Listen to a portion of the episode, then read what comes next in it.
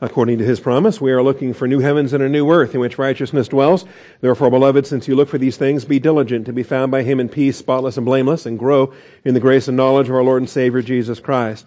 Growth comes through the scriptures, so join me if you would in the book of Hebrews, Hebrews chapter 6 this morning.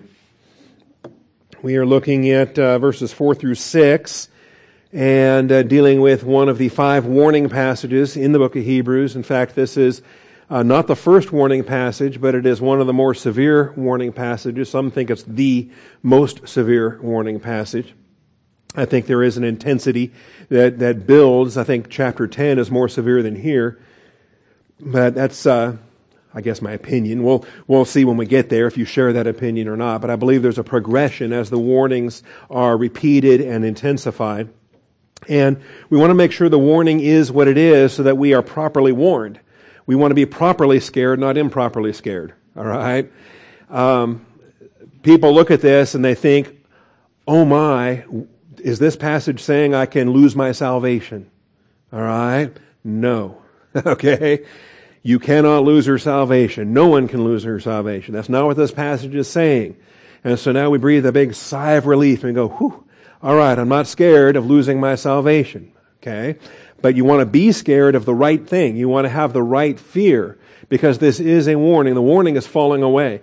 The warning is apostasy. The warning is a walk that is a fruitless walk, an empty walk, a vanity of vanities, Ecclesiastes walk that is, I think, worse than death. It is worse than, uh, you know, the point, if I died the sin unto death, at least I could go to heaven. Uh, but to be given over in the permissive will of God to a non-repentant, non-maturity walk of apostasy. Because my negative example can edify other believers better than my sin unto death can edify those believers. That's what we talk about here. In the permissive will of God, He may grant repentance. He may grant maturity. Or He may not. And that's, uh, that's the warning. That's what we want to pay attention to. And so this is what we're dealing with, and we got a good ways into it last week, and I want to pick right up on it again here this week. Before we do, though, it is important that we take a moment of silent prayer. And this is not just a ritual, it's not just a, a thing we do, right? It's like we sing three hymns, it's a thing we do, okay? No. We do this for a reason, and silent prayer is critical. It gets every believer priest the privacy of their priesthood to prepare yourself. And maybe there's a sin that has to be confessed, or maybe there's a pride issue that has to be laid aside, or maybe there's a mental attitude issue against a brother. You got to deal with that. And deal with it with your head bowed and your eyes closed as unto the Lord, silent prayer. If we confess our sins, He is faithful and just to forgive us our sins and to cleanse us from all unrighteousness. That's why we open up every Bible class with this opportunity. So join me in prayer.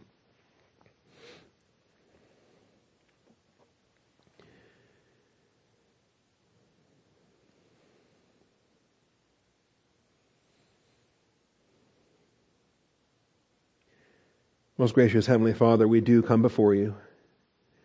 And we thank you, Father, that we have our priesthood. And we thank you, Father, for the book of Hebrews that's teaching us about our priesthood. And our moment of silent prayer, it doesn't have to be long, Father. We don't need hours and hours. We don't need to sit in a little booth with, uh, with a confessor priest. Father, we, uh, we come before you. We acknowledge our sins before you. And it's as simple as that, Father. And uh, here we are, cleansed, righteous, prepared to grow. And so, Father, we thank you that none of this is a human endeavor. The learning of your word is a spiritual exercise, and your Holy Spirit will empower our growth. So, Father, open the eyes of our understanding, open the ears of our hearing, soften our heart to receive the word implanted. And we thank you, Father, in Jesus Christ's name. Amen. All right, and so as we work our way through in verses 4 and 5, it, it cannot be doubted that this person is saved. This person is going to go to heaven when he dies. This person is a believer. And he is a New Testament believer. He is a church age believer. Because these are descriptions that are appropriate for either uh, converts or crossovers. And a convert, obviously, is an unbeliever that's converted to Christ that becomes saved. That's a convert. A crossover is an Old Testament believer who crosses over into the church age, into the body of Christ. And uh, we've studied that. We're going to study it again uh, on future occasions as well because it comes up so often. And I think it's vital for us to recognize that they that these the recipients of this letter are among the crossovers. The recipients of this letter are the ones that have entered into the body of Christ. They entered into the church. They were saved in the Old Testament. They were saved before all the church age blessings were given.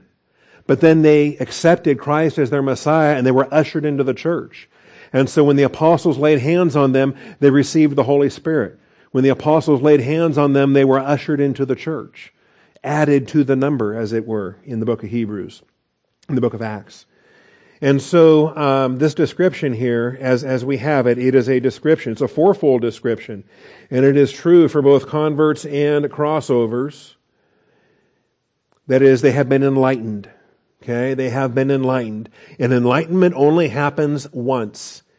The contrast between the once and for all and uh, the again and again and again that we see again and again and again in these chapters is significant.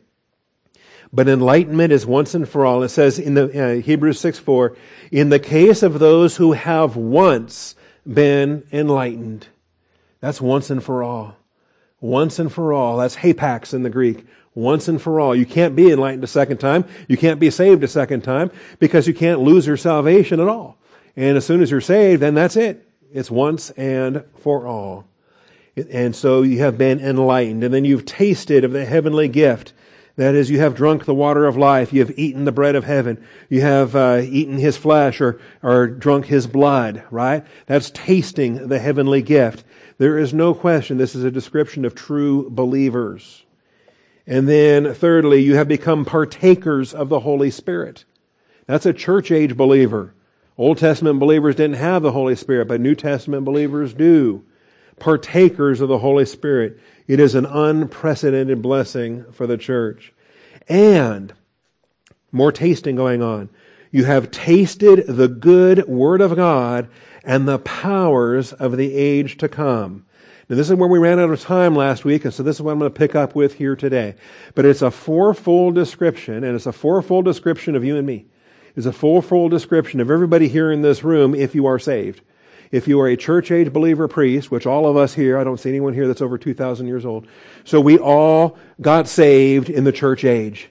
We all got saved, and the moment we got saved, we received the Holy Spirit. The moment we got saved, all four of these things became true. We were enlightened.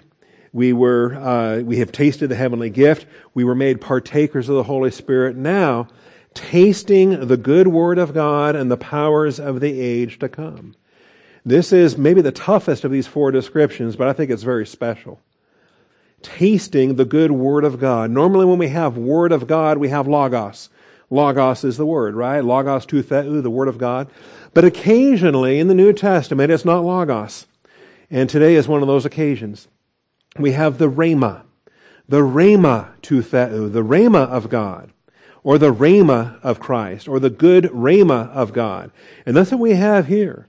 And the Rhema of God is, is precise, it's specific. It's the, by the way, it's the sword of the Spirit from Ephesians chapter 6. If you're going to wield that sword of the Spirit, it's not the Logos of, of God, it is the Rhema of God.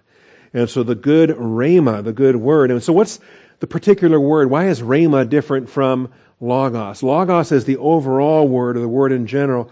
Rhema is a very specific word. Rhema is a very targeted word. Rhema is precise. And so you might think of it as a precise message, a precise word or, or message. Maybe message if you like that better, but a precise word. Okay? And so you might think of it that way. When Jesus was answering his temptations, for example, and, and the, the devil said, you know, command that these stones become bread. What did Jesus do? He quoted scripture. He quoted, but he didn't quote Logos, the Word of God in general. He quoted a very precise scripture. He found a rhema that targeted that particular item. The rhema that he came up with was, man shall not live by bread alone, but by every word that proceeds out of the mouth of God. So you see how that works? The rhema is very specific and is very targeted which is why if you're going to wield the, the sword of the Spirit, that's the rhema. You've got an exact word for an exact beast that you're going to kill with that, uh, with that sword of the Spirit. See, that's Rhema. And so this is why we stress scripture memory, why it's useful to have as much of the Word of God in residency. You want doctrine in residency, not just on a general basis, but on a very specific basis, with precision, with Rhema, or plural is Rhemata. If you have Rhemata appropriate to the circumstances, then you can employ it accordingly. See, you know, and if, if the only verse you've got memorized is Jesus wept, um, that's going to let you down. Jesus wept. Don't get me wrong, it's God breathed and profitable. It's, it's, in the Bible. But it's not going to be a rhema that you're going to bring to bear, that you're going to focus on most of your testings.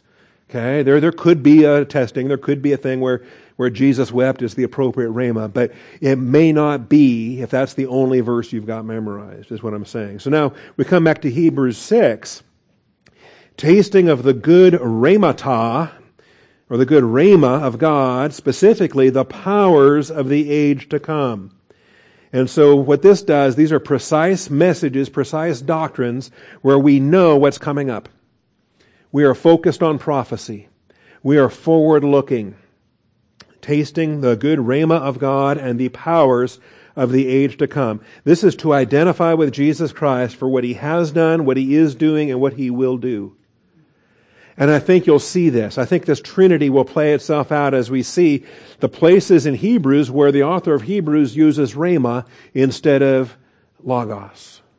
Alright? Because this is not the first time. This is actually the second time that he has used Rhema. The first time that he used Rhema was in Hebrews 1 3. And in Hebrews 1 3, we find that he is the radiance, Jesus is the radiance of the Father's glory the exact representation of the Father's nature and upholds all things by the rhema of his dunamis, of his power. I think it's dunamis. When he had made purification of sins, he sat down at the right hand of the majesty on high.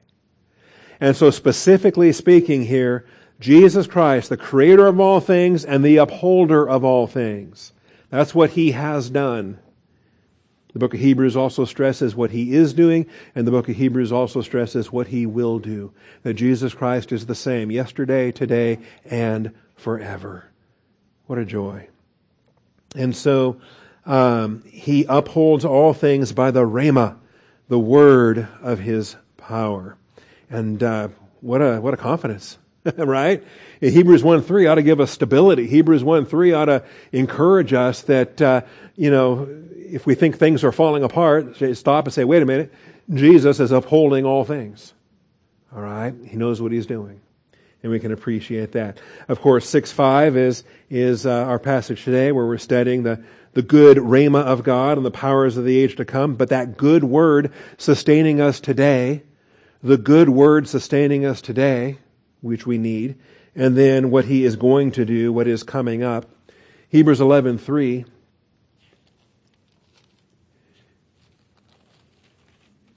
And this one even encompasses, I think, all things. By faith we understand that the worlds or the ages were prepared by the Rhema, the Word of God, so that what is seen was not made out of things which are visible. And so the ages, the ages past, the ages present, or where we are in the church age, and the ages to come. Are we, are we oriented to the plan of God? Are we oriented to the Alpha to Omega plan of God? Okay? Because it's the good word of God. We should be tasting it. We should be tasting it. This is, this is our privilege as believers in the church age.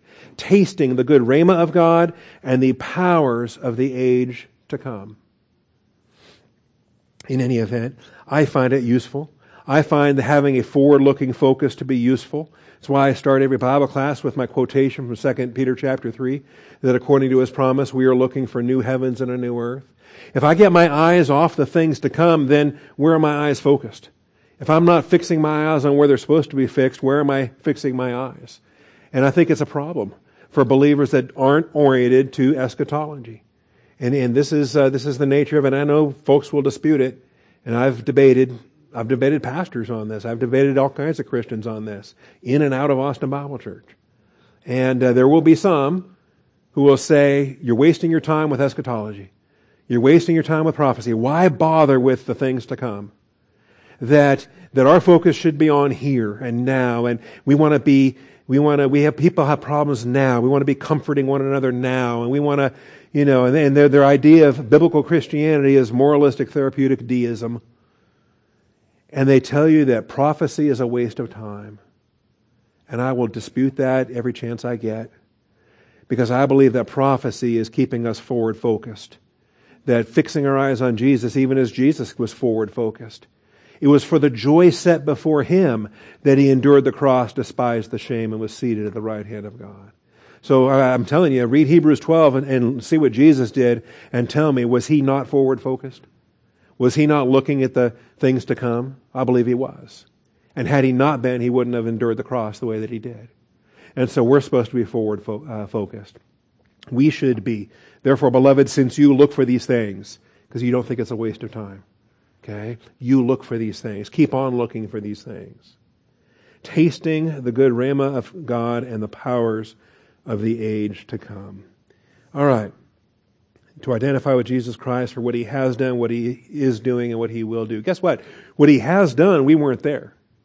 But what he is doing now, we're there. And what he will be doing, we're there too. Okay? Because I believe when it says, thus we shall always be with the Lord, do you know what that means? That means thus we shall always be with the Lord. That's right. So when that trumpet sounds and we get snatched up to be with the Lord in the air, forever with the Lord. Forever with the Lord. So he comes back and he conquers at Armageddon, and we're right there with him. White horses and glory. When he sits on his throne in Jerusalem, we're right there with him. When he's seated on the great white throne and death and Hades are thrown in the lake of fire, we're right there with him. Because thus we shall always be with the Lord. The bride is ever at his side.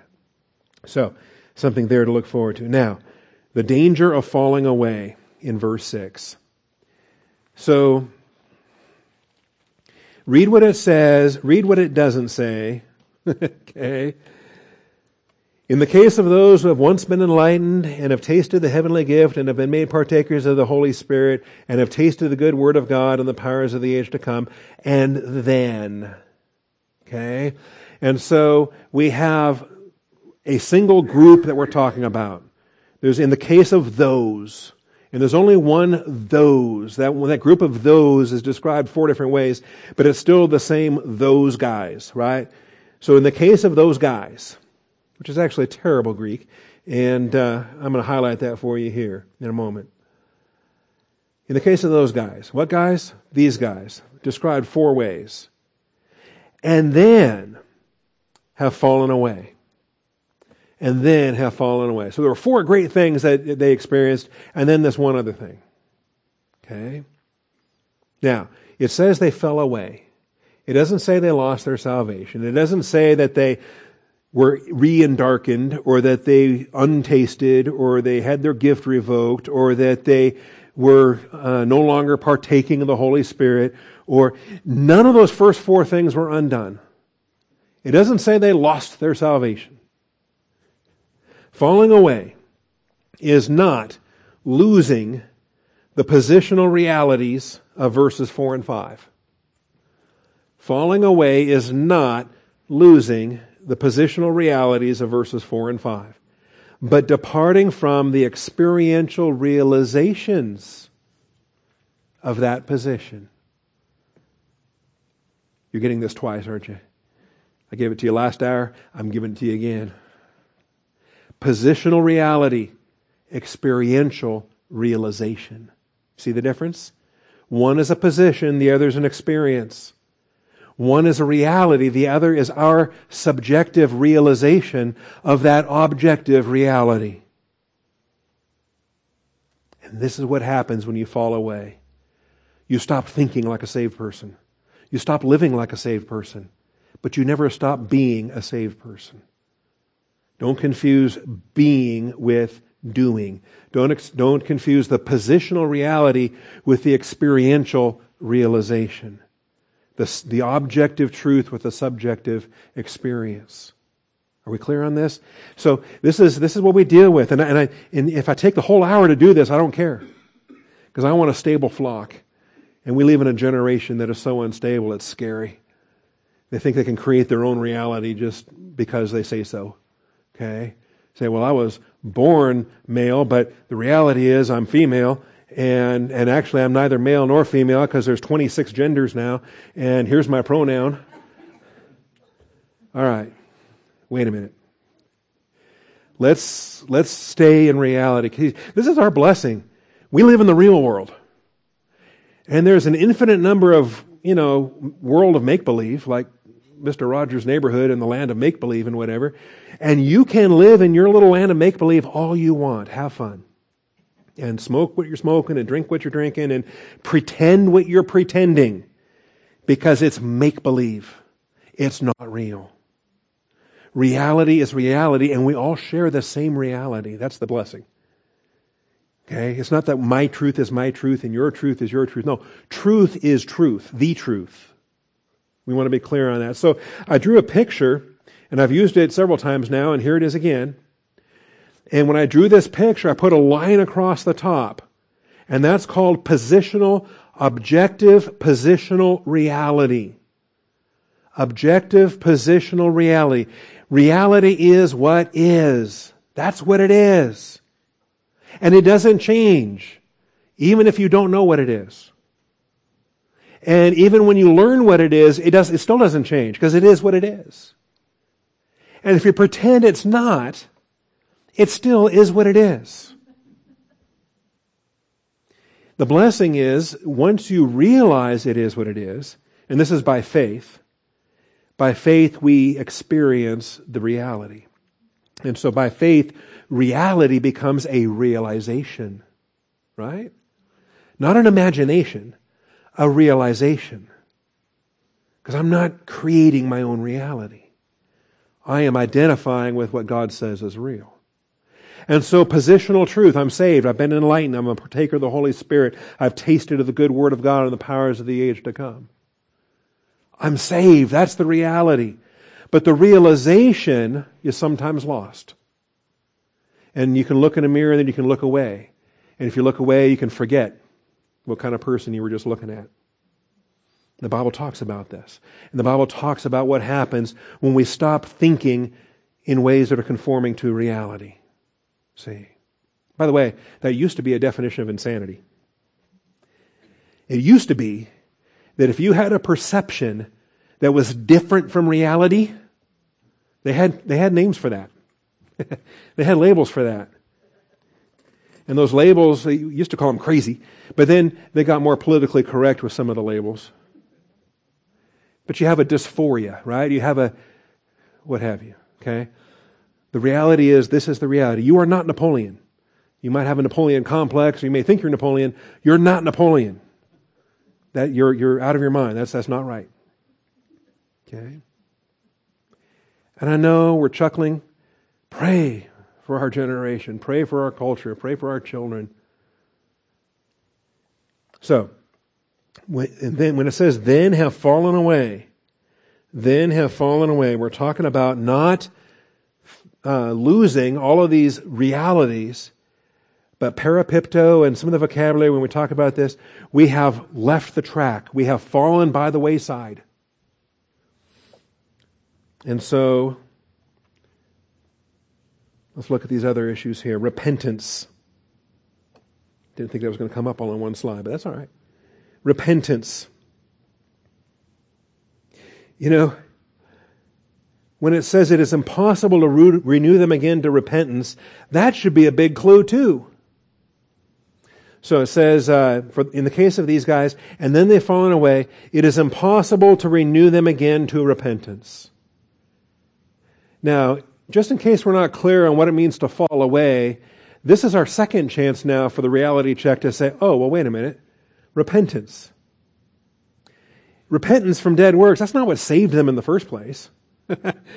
Did you see repentance anywhere in verses 4 and 5? We saw that they were enlightened, that they tasted the heavenly gift, they were made partakers of the Holy Spirit, they tasted of the uh, good word of God and the powers of the age to come. Repentance wasn't anywhere in the salvation experience. Repentance actually, from dead works and faith towards God, that was topic number one in the elementary basics of doctrine. This is what you teach a new believer. Remember we were talking about in verse 2 the elementary things, the instruction? When it says, therefore, leaving the elementary teaching about the Christ, let's get past basic doctrine. Let us press on to maturity. And then when it outlined what those basic doctrines are, remember what it said? Laying again a foundation of repentance from dead works and faith towards God. That's, that's basic doctrine you teach a baby believer. So repentance didn't save the folks in verses 4 and 5. It's not going to resave them here in verse 6. And they don't need to be resaved anyway. Repentance from dead works and faith towards God. It was topic number one in the elementary foundational principles new believers must be taught. Someone that just got saved this morning, you got to teach them this. Teach them about faith versus works. And you've got the best illustration to do so because they just got saved by faith. They didn't get saved by works. And so build on that salvation and say, all right, now here's, here's doctrine, basic doctrinal class number one. It's called repentance from dead works and faith towards God. And that's what saved you. This is what now we're going to teach you in the basic doctrinal um, studies. Topic number one. Since repentance didn't save them in the first place, it can't possibly resave them in the second place. Besides the fact that they cannot become unsaved in any case. Besides the fact that they cannot become unsaved in any case. This person that's fallen away does not need to get resaved again. In fact, he can't get resaved again. He never lost his salvation. All right. As long as we're clear on that, that's, that's significant. Now, the, the issues here. All right. So, in the case of those that, are saved and have then fallen away, have fallen by the wayside, right? They're not on the path. They're not on the, the track for their maturity. They're not pressing on to maturity. What's the answer? What do they need to do? Well, if God gives permission, then they might press on to maturity or not. Let's be clear on that. But they don't need to get saved again. It's impossible to renew them again to repentance since they again crucify to themselves the Son of God and put him to open shame. Now we have, I think, the fullest explanation here of why these guys are in such trouble. All right? These guys are in a lot of trouble. Not trouble of dying and going to hell, but trouble of living here on earth and coming under God the Father's infinite wrath, coming under such di- discipline as apostate believers because their defiance is far worse than any unbeliever's defiance. This is someone who should know better. This is someone who's been graced out. This is someone that's been forgiven. They've been provided every spiritual blessing in the heavenly places in Christ, and they are throwing it away. They are spitting on it. They're acting as if they don't care. They're acting as if Jesus on the cross doesn't change anything. In fact, they put him back on the cross. And uh, how vile is that? All right? How arrogant is that? And so we'll discuss this here as well. Because this, this comes down to um, the significance. To crucify, they again crucify to themselves the Son of God.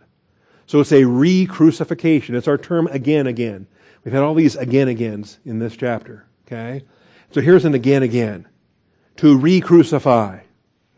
Re crucify is almost a, uh, a nonsensical verb, right? Because generally speaking, crucifixion only happens once. Yeah. Generally speaking, any, any crucifixion is going to do what it needs to do. And so to re-crucify is, uh, I think this is the only place in the Bible that has this verb, to re-crucify. And yet this is tantamount. This is effectively what they're doing.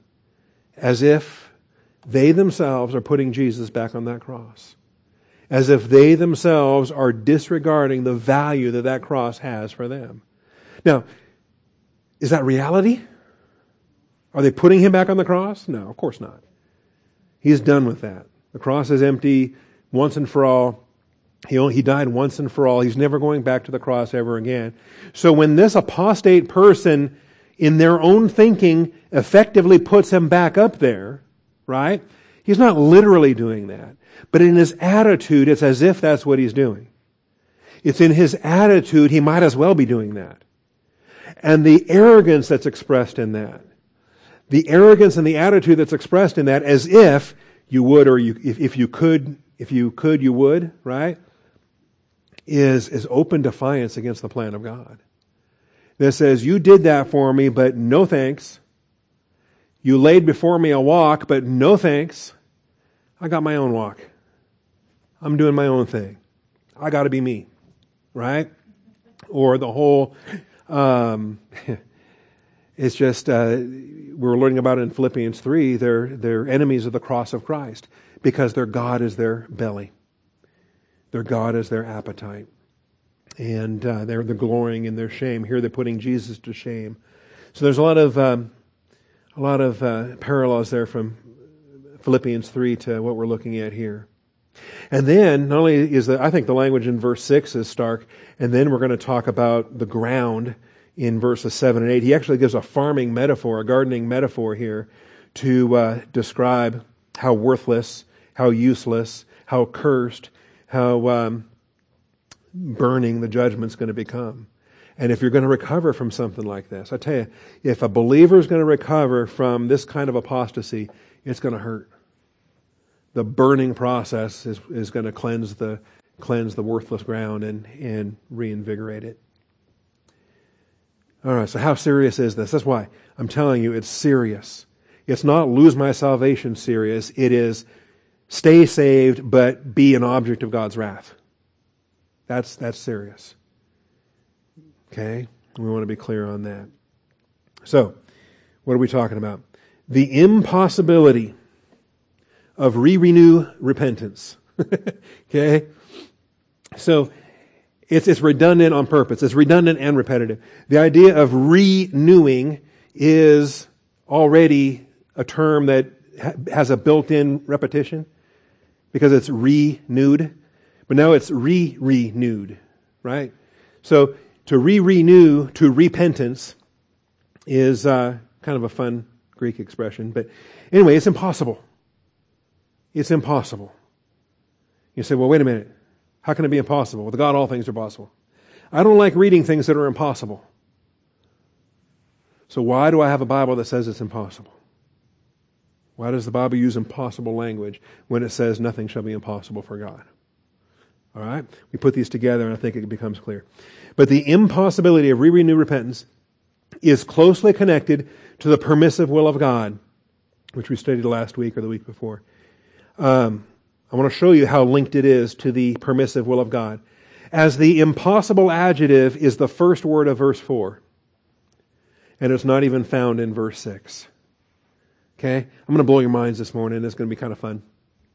And uh, we're going to have those oh moments with the light bulbs coming on, and oh, that's what it's about. And, and really, the worst thing going for us here in this chapter is the English translation because, uh, because this is so wordy. In the case of those who, right? Verse 4, in the case of those who, and then we're just wordy, wordy, wordy. One thing, two things, three things, four things. Okay, I get it already. And then they've fallen away. Okay, I get it already. And then it is impossible to renew them again to repentance. All right? So you see how far down that word impossible is in verse 6. I'm here to tell you it's not in verse 6. The Greek expression for impossible is not in verse 6. It's the first word of verse 4. It comes right after if God permits. All right?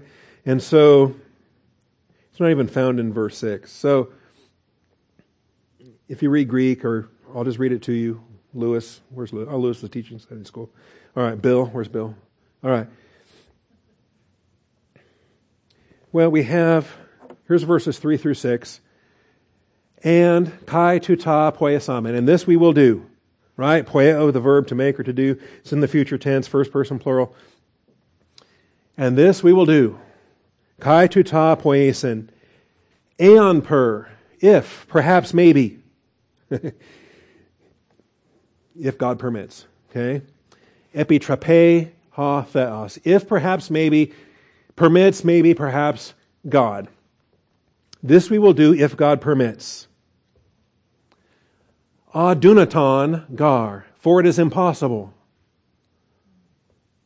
If God permits, for it is impossible. Look how those are tied together. Look how close those are. Here's the if God permits, if permits hotheos, if hotheos permits, impossible for. Adunaton gar. Okay? The gar is an explanatory for. So, you know, the reader's reading along, if God permits. what do you mean if God permits? Well, for it is impossible.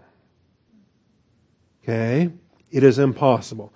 That is, apart from the permissive will of God, if God permits. The only way it would be possible is if God permits. Because without the permissive will of God, it is not possible. It is impossible. There's nothing you can do. There's nothing your wife can do. There's nothing your mom can do.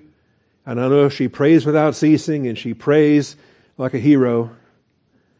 But if God does not permit, it is impossible. It is impossible. Then it goes on to talk about these other things. Uh, impossible for, and now we have these, uh, these descriptions. The ones, there's, your hapax, the ones who once were enlightened, right? Photizo, photography. And then we have uh, tasting and uh, the gift, the heavenly gift and uh, metochoi, partakers. Okay?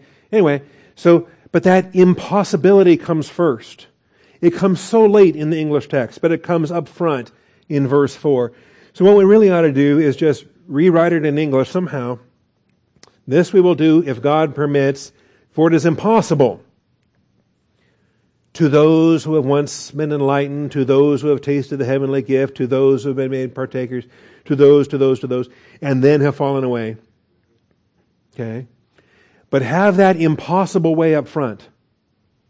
And then finish the impossible. Um, palin again, anakanidze to renew to repentance is down there. So the impossible is up there, repentance is down there, and there's a whole lot of stuff in the middle. All right? That's why sometimes when we're teaching Greek, we talk about the sandwich construction. We talk about how you got the top loaf of bread here, or the top slice, not loaf, top slice of bread up here, the bottom slice of bread down here, and then there's all kinds of meat in the middle. All right, you just load that burger up and load that sandwich up. There's all kinds of meat in the middle, but sometimes it helps if you have uh, impossible to, and you're waiting to finish that, right? If it's if it's impossible to, what? Or if it's difficult to what? Okay? Or it's crazy of Pastor Bob to what? You know, we're, we're, we're kind of opening up with half an expression. We really want to finish that expression. Renew them to repentance. Oh, okay. And, and often we don't really do that in English, but Greek does it all the time, especially here, right? This is uh, what we have here. So it is impossible. What's impossible? To renew them again to repentance. So there's the difference. And I think then, if I'm going to take the impossibility of it and connect it to the permissive will of God where it belongs, then my, uh, my prayer life just got a whole lot better. Okay? Because now I'm not gloomy and pessimistic and throwing my hands up in defeat saying, well, it's impossible. Might as well quit praying for him. It's impossible. No, wait a minute. If God permits, okay, I'm going to keep praying for him. All right? I'm going to keep praying for him because God may permit. If God permits. If God permits, keeps me praying. If God permits, keeps me encouraged that my brother, sister, cousin, nephew, coworker, whoever, I have a loved one that is out there in such horrible apostasy right now, and I want them to repent. And if I'm going to focus on it is impossible to repent, then why bother praying for him?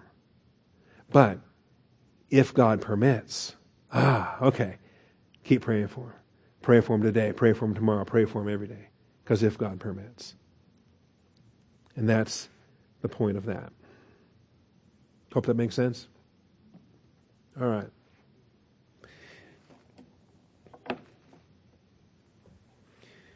And so we have the, uh, the impossible adjective is the first word of verse 4. The impossible adjective is not even found in verse 6. Everybody's all scared about verse 6 and it's impossible to renew them to repentance. And it's not in verse 6. The impossibility is the very beginning of verse 4. And it's linked with that explanatory gar to the if God permits. It's the explanation to the if God permits. For, it is impossible. So, if God permits, what else does that tell you? That God may do a miracle. Because God's the one who does the impossible, right? God is the one, with, if, with God all things are possible. If God permits, and you're looking at your loved one, you're looking at your sister and what she's involved with, your brother and what he's enslaved to, or whatever. You're looking to a saved person who's not walking like a saved person. And you think, wow, if they're ever going to glorify Jesus Christ again in this life, it's going to be a miracle. And you're right. It will be a miracle because it's impossible. But if God permits, they will return to the light and they will walk in the light and they will bear fruit again. If God permits. So understand what is apostasy. Apostasy is a departure from the Christian walk and a re crucifixion of Jesus to self. Apostasy is a departure from the Christian walk and a re crucifixion of Jesus to self. You say, I'm not sure what you mean by that. I'm going to explain. I'm not sure I like what that says. I'm going to explain. Okay? Apostasy is not, um, I think sometimes we, we throw up the apostasy label too quickly. Apostasy is not a, a, a drifting, apostasy is not a, a slight lessening of the appetite. You're on the road to apostasy under those conditions. You're not full scale apostasy yet. Not until you have parapipto fallen beside the way. Okay? That's the, you know, help I've fallen, I can't get up circumstance of, of parapipto. All right? Now, you can, you can drift a bit before you finally take that fall. And, and, and many, many Christians do, right? You can grow before there's hardness of heart, there, there's slowness of hearing. We've discussed that. Slowness of hearing, that's a step towards hardness of heart. And these are the, these are the warning signs. These are the wake up calls that God gives us before finally then we stumble, before finally then we fall. And when we fall, when we're no longer on our feet, that's the apostasy. So, it's a departure from the Christian walk. It is a re crucifixion of Jesus to self. To self, not to God, but to self. This blasphemous rebellion exalts our dissatisfaction over God the Father's satisfaction. And this will take some time to chew on it. This will take some time to, to think it through. It is a blasphemous rebellion when you're re crucifying Jesus to yourself, not to God. Okay? You know, when Jesus was on the cross the first time, the only time, when Jesus went to the cross, was he answering your absolute standard of righteousness? Was he answering my absolute standard of righteousness? Who put him on that cross? God the Father was pleased to crush him, putting him to death. God the Father is the object of righteousness. He is the standard. God the Father is the one that imputed our sin to his account. God the Father judged that sin. God the Father condemned that sin. God the Father shrouded Jesus Christ in darkness. He was crucified to God, not to me. But when I go into apostasy, what does it say here? It says they again, they re-crucify Jesus, but then it says to themselves. To themselves. They put themselves in the Father's place. Not only do they put Jesus back on the cross, they put him back on the cross and they say, You stay there till I'm satisfied.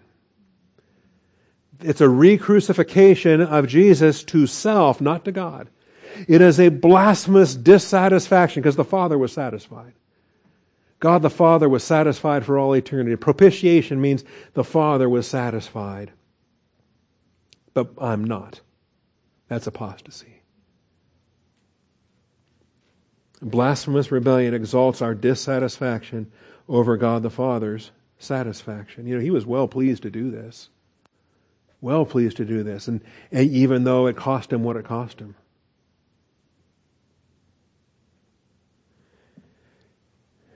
We're familiar with the theology here in uh, Romans uh, 3. Let's see, did we read? We did. Hebrews 2.17 already. That's where we are this morning. It's a departure from the faith, from the Christian walk. It's a re-crucifixion of Jesus to self.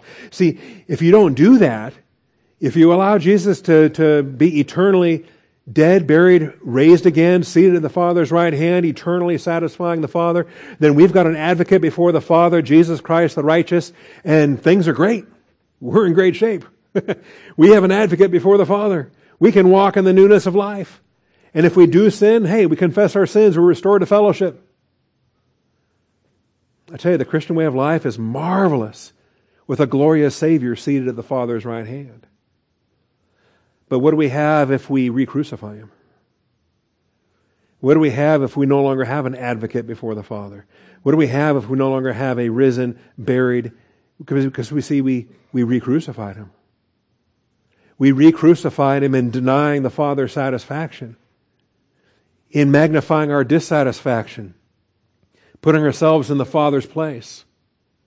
So then, what do we have when we sin? Who's our advocate? What standard do we have today? We become our own gods. We become our own standard. It's a frightening place to be. Okay?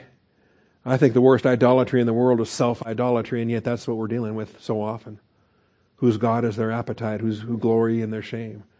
The enemies of the cross of Christ we're studying in, in Philippians chapter 3. All right. So let's look at Romans 3. Let's get some of this theology and understand why it's significant and why apostasy is so evil. It's an active evil. It's not just a, a passive evil. Oh, well, I'm not walking right. It's an active evil of defying the satisfaction of God and putting yourself in the Father's place.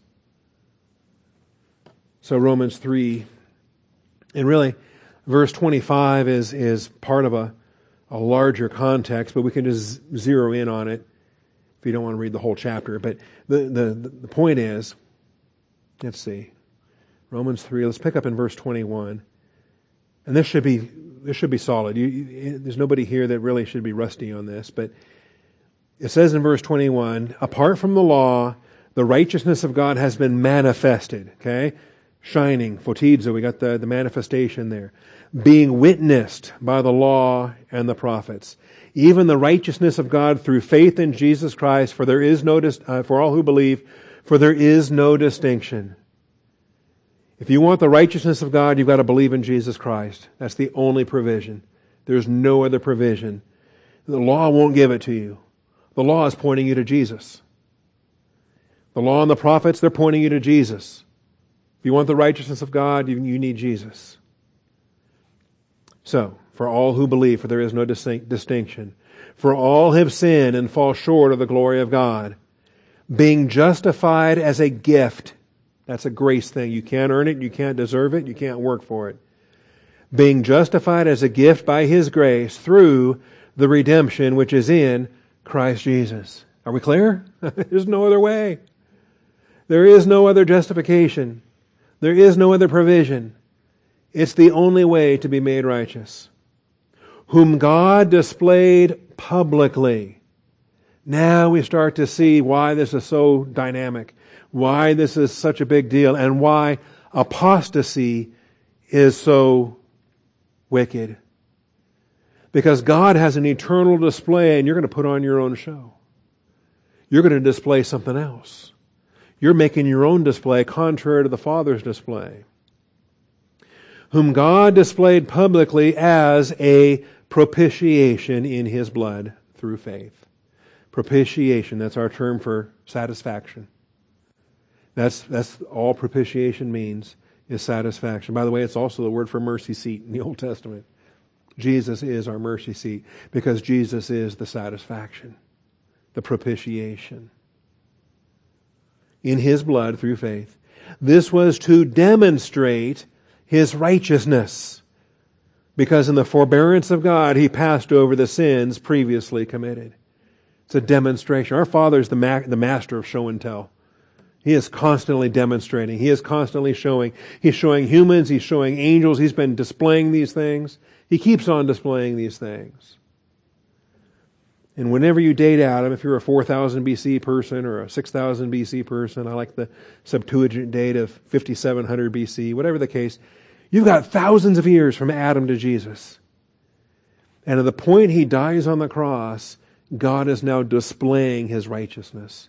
That he was valid for passing over all those previous sins from Adam and Eve all the way to the cross. The Old Testament sins. A demonstration of his righteousness because in the forbearance of God he passed over the sins previously committed, but he had to judge them and he finally did on the cross. There was no other way to, to judge those sins. For the demonstration, I say, of his righteousness at the present time, so that he would be just and the justifier of the one who has faith in Jesus. All right? Now we're clear on this? This is, this is deep stuff, and it goes marvelously with with Hebrews 6, okay? That he is the justifier, that he is just. If he's not just, he can't be the justifier. And if he's not just and if he can't be the justifier, then none of us are justified. Okay? So you think this is a pretty important doctrine. Now, if you in apostasy are going to re crucify Jesus, what are you saying? That he's not just and he's not the justifier. And if you're going to re-crucify Jesus to yourself, now who's the justifier? You are. You are blasphemously declaring, I am the just justifier of me. And I, the just justifier of me, am going to justify me. See how bad this is? Okay.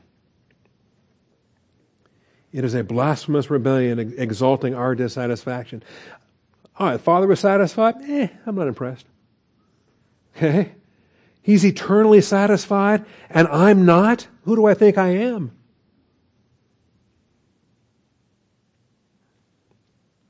How can the Father be satisfied, and how can I be dissatisfied with what satisfies the Father? How wicked is that? And you see, that's perfectly satanic because Satan's the one who said, I will be like the Most High God. I will be the absolute standard of what I'm satisfied with. Mm-mm. God the Father. God is the only I am. God is the only one to whom satisfaction is, uh, is uh, oriented towards. And so that's the doctrine there of justification in Romans 3. That's the principle in Hebrews 2. That's the illustration in 1 John. We've got satisfaction. The Father satisfied, not us. 1 John 2 2, 1 John 4 10. This doctrine of satisfaction, it impacted Paul, it impacted the author of Hebrews, it impacted John. And so he writes about it here in 1 John 2.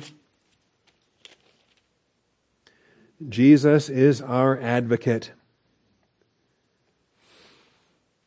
And I think we know this. 1 John 2 2, 1 John 4 10. What a blessing it is for us today in time to have a satisfied Father. So, First John is our book of fellowship. Chapter 1 is how to maintain fellowship, how to restore fellowship if we lose it. Our fellowship is with the Father and with His Son. All of this is in First John chapter 1. And then chapter 2. My little children, I am writing these things to you so that you may not sin. Taught you this last hour. You don't have to sin ever again for the rest of your life we have the power of the resurrection. We walk in the newness of life. If you walk by means of the Spirit, you will not fulfill the lust of the flesh. You never have to commit another sin. Okay? You will. I will. We all will. But you don't have to. I don't have to. We don't have to. When we do, it's not one we had to do. When we do sin, it's because we stopped walking by the Spirit. It's because we stopped walking with the power of the resurrection the fellowship of his sufferings, being conformable unto his death. So, my little children, I'm writing these things to you so that you may not sin. Use 1 John 1 7 so you don't have to use 1 John 1 9. Okay? However, If anyone does sin, and we raise our hands and say, Yes, that's us, what do we do then? 1 John 1 9. And when we do this, when we 1 John 1 9, we have an advocate with the Father, Jesus Christ the righteous. Unless, of course, you've re crucified him to yourself. If you've re crucified him to yourself, then you don't have the advocate with the Father. What kind of advocate to the Father do you have if he's not satisfied? If you put him back on the cross and demand your own satisfaction? All right, thankfully, we have an advocate with the Father, Jesus Christ, the righteous. The Father's the just and the justifier. Jesus is the righteous. We get his righteousness. And he himself is the propitiation for our sins, the satisfaction for our sins. You say, no, he's not. I'm putting him back on the cross. That's apostasy. That's why this is so serious. Because he himself is the propitiation for our sins, and not for ours only, but also for the whole world. The whole world. Which is why we teach unlimited atonement. Jesus died for everybody which is why we have a marvelous gospel message for whosoever will may come. We have a marvelous gospel message that doesn't say Jesus might have died for your sins. It says Jesus died for your sins. Or that the Father might love you, uh, the Father loves you. God so loved the world that he gave his only begotten Son. That whosoever. Okay? And so we come as evangelists, we come as sinners. We're just sinners saved by grace. And we're talking to sinners not yet saved by grace and saying, you know what? Your Savior has satisfied the Father. Your Savior is seated at His right hand. And I want to tell you how to get there. I want to tell you how I got there. I want to tell you how my sins were forgiven. And so we have the opportunity to share these things because it's not just our sins. The here is believers, and the sins of the whole world is unbelievers. By this we know that we have come to know Him. Do you know that you know? We're talking about knowing Christ. And how well did you know him when you got saved? And how well do you know him after so long? Okay? By this we know that we have come to know him. Okay? Oh, how powerful it is. I love this. Coming to know Jesus in the fellowship of his sufferings and the power of his resurrection, being conformed unto his death. If perhaps somehow I may be living in the rapture generation attain to the resurrection out of the dead. Okay? That's Philippians 3. We'll be there shortly. And I'm going to throw that all away. The benefits of having an advocate at the Father's right hand, I'm going to throw that all away to fall by the roadside and fall into apostasy. What a, what a miserable walk. 1 John 4.10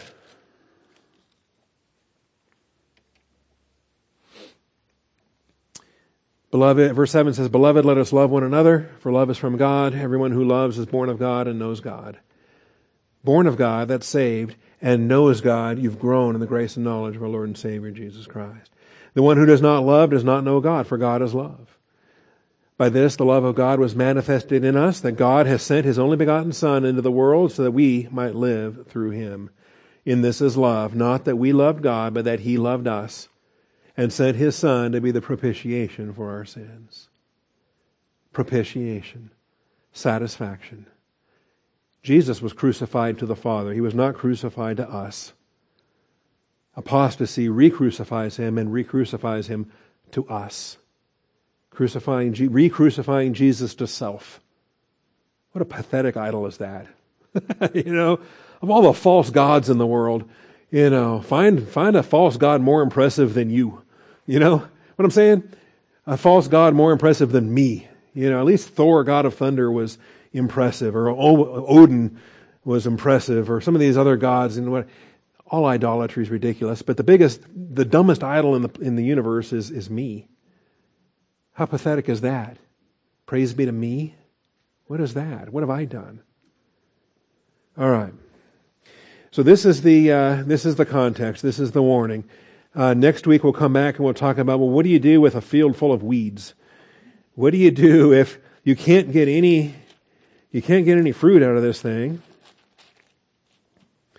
the ground that drinks the rain, which often falls on it, and brings forth vegetation useful to those who, for whose sake it is also tilled, receives a blessing from God. But if it yields thorns and thistles, well, that's not any good. Who's going to eat those? If it yields thorns and thistles, it is worthless and it is close to being cursed and it ends up being burned. All right? So just burn it to the ground and start over. Well, we'll deal with that. That's the gardening metaphor that, that uh, illustrates the uh, severity of how seriously the Father takes it. If you're going to defy Him and re crucify His beloved Son, that's the severity. Okay? So we'll deal with that. Thank you, Father, for your truth. Thank you for this message. Thank you for this day. Thank you for brothers and sisters that study to show themselves approved. Thank you for brothers and sisters that uh, are not content or satisfied with just uh, pablum or light and fluffy. They want the meat from your word. They want to grow. They want to take in such powerful truth because they want to live it out. And I thank you for it, Father. So stoke our appetite, feed us, um, open our eyes to see where this gets applied, and work in us that which is pleasing in your sight. Father, might we live this out for the glory of your Son. I thank you and I praise you, Father, in Jesus Christ's name. Amen.